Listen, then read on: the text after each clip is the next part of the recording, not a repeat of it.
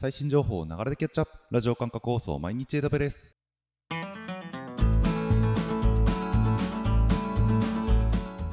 おはようございます。サーバックスの加藤です。12月の24日今日も最新のアップデートを皆様にお届けしていきます。電車に乗りながらご飯を食べながらちょっとしたながら時間で気軽にキャッチアップしていきましょう。放送のフィードバックは YouTube のコメント欄または Twitter のハッシュタグサバワにて投稿お願いします。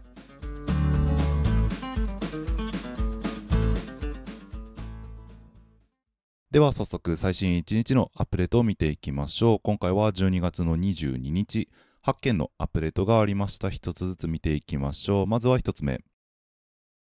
Amazon ECS がデプロイメントサーキットブレーカーを一般提供開始。はい、リインベント中にプレビューで発表されていた機能が一般利用可能になります。ECS のデプロイメントサーキットブレーカーですね。ECS でローリングデプロイを行った際立ち上がってくれるんだけどヘルスチェックが通らずに勝手に落ちてしまってまた新しいタスクが立ち上がって落ちてというのを繰り返してしまうということがあったんですけれどもこれを防いで1つ前のバージョンに自動的にロールバックしてくれる ECS のデプロイオプションが Deployment Circuit Breaker というものになります。サービスの作成更新時に有効化することができます。ちなみにこの1つ前のバージョンに戻るという1つ前っていうのはもともとデプロイをされていたバージョンに戻るという意味になります。例えば1と2っていうタスク定義のバージョンがある状態で、えっと、1回2から1に戻しているっていう状態になってるとします。ちょっと分かりにくいかもしれませんが。で3を新しくデプロイして何か問題が発生した場合に戻るのは1個前のバージョンの2ではなくってもともと起動していた1の方になります。正常動作が担保されているバージョンに戻るという形になるので、まあ、より安心して使うことができるかなとは思います。はい。コストカットだったりとかサービスの正常性担保に非常に便利な機能になるのでぜひ有効化して使ってみてください。次2つ目いきましょう。Fireworks on AWS の紹介。はい、AWS ソリューションズライブラリにあるソリューションの紹介です。普段はあまり取り上げないんですけれども、ちょっと今回出てきた Fire っていうのが面白そうだったので、ちょっと紹介してみます。でこの FHIR Works on AWS の Fire っていうのが FHIR と書いて Fire と読みます。 Fast Healthcare Interoperability Resources の略ですね。まあ、ちょっと英語言われてもよくわかんないと思うんですが、医療文書データ連携を標準化するための国際規格の一種らしく、 Fast って入ってるくらいなので、迅速に Web ベースでデータをやり取りするための規格になっています。 RESTful な HTTP API ベースでデータをやり取りするような標準規格になっていて、これ2018年に Amazon、Google、Google Microsoft、Oracle、IBM、Salesforce ら6つの企業がこの標準仕様をベースにした API に関するカンファレンスで共同声明でこれを推し進めていこうっていうような話をしています。なんかそもそもそんなのがあるの知らなかったし調べてみると結構馴染みのある単語が医療関係の文章から出てくるっていうのが結構面白くて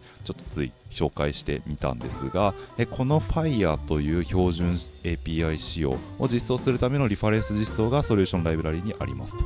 API なので、まあ、API ゲートウェイを中心にして Lambda、 Dynamo、S3、 Cognito などが連携していてまたあの文書の検索のために Elasticsearch などもアーキテクチャに組み込まれていました。 CloudFormation テンプレートでデプロイ動かしてみることが可能なようになっています。医療データを使うようなことをされている方とかはぜひぜひ見てみてください。はい。では次3つ目いきましょう。AWS アーティファクトがコンプライアンスドキュメントを簡単にダウンロードできるように。はい、コンプライアンスドキュメントにアクセスできるサービス、アーティファクトですね。AWS の監査人による AWS 環境に対するレポートをゲットすることができて、例えば自社の監査要件でインフラ提供事業者に問題がないですよっていうのを証明する文書を提供する必要があるような場合などに利用するサービスになりますが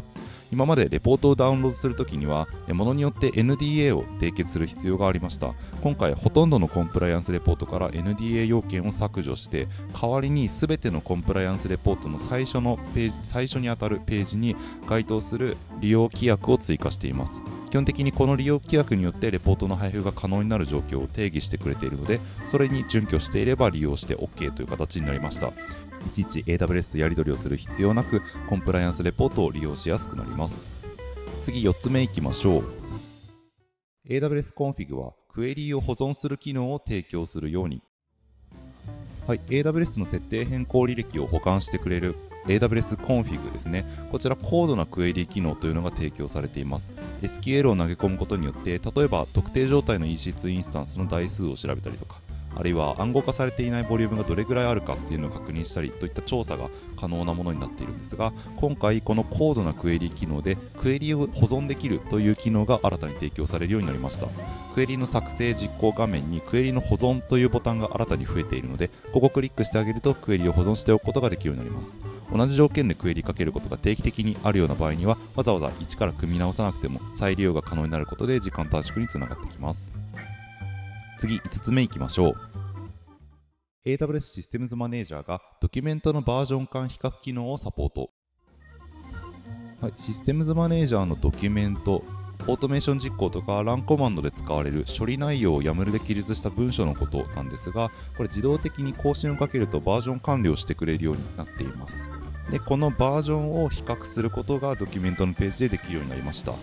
マネコンからドキュメントのページ開いてバージョン比較をしたい文章を選んでコンテンツというタブがあるのでそこを開いてあげると複数バージョンが存在する文章の場合コンペアバージョンズというボタンが現れます。そこをクリックしてあげることでバージョン同士でどんな差異があるのかっていうのを確認することができます。2のバージョンを選んで違いが見られるので新しいバージョンを使うとどんな更新がかかっているのかっていうのを視覚的に分かりやすく把握することができます。次6つ目いきましょう。AWS App2 コンテナがリモート実行をサポート。はい、.NET や Java アプリケーションをコンテナ化する CLI ツール App2 コンテナですね。アプリケーションが実行されている環境でツールを流すだけでコンテナ化してくれるというかなり熱いツールなんですが、今回リモート実行機能というのを備えました。こちらを使うとワーカーマシンを用意してあげて、そこからアプリケーションが動いているサーバーに接続を行えるように設定を行うだけで、ワーカーマシン側でアプリケーションのコンテナ化の処理を行ってくれるというものになります。Linux だと SSH、Windows だと WinRM プロトコルを使ってアクセスできるようにする必要はあるんですが、これを行ってあげると、各アプリケーションサーバーにいちいち App2 コンテナをインストールをしなくても、接続設定さえしてしまえば、単一のサーバーでまるっと変換処理が行えるので、多くの Java、.NET アプリケーションをコンテナ化したいという場合には非常に便利な選択肢になってきます。次7つ目いきましょう。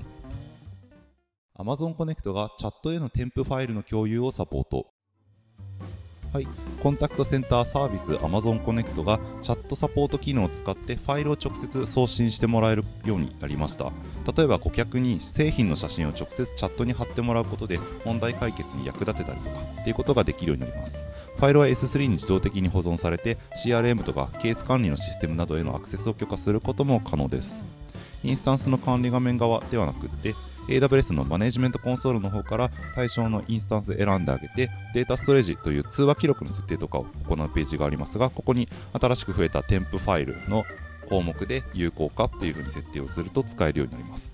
料金はチャットメッセージの料金と S3 に保管するデータ量の2つになるんですが東京でも利用可能になっています。Amazon Connect のチャット機能をご利用の方はぜひアップデートを確認してみてください。では次最後8つ目いきましょう。Amazon Connect CTI アダプター for Salesforce がコンタクトレンズをサポート。はい、Amazon Connect から Salesforce に接続するためのアダプター CTI アダプター for Salesforce にバージョン5.9が登場したということでこれで Contact Lens に対応しました Contact Lens は、まあ、 Connect の分析ツールですね。顧客やエージェントの感情分析をしたりキーフレーズの検出通話の分類などを通話録音データからさまざまな洞察を得ることができるっていうものですがこれを CTI アダプターバージョン5.9を使うことで Salesforce 上から使うことができるようになります。CTI アダプターの設定値で有効化を設定するだけなので簡単にこの機能を使えるようになります。Salesforce と Connect 連携して使っているという方はぜひこの機能を有効化してみてください。ということで以上8件12月22日のアップデートでした。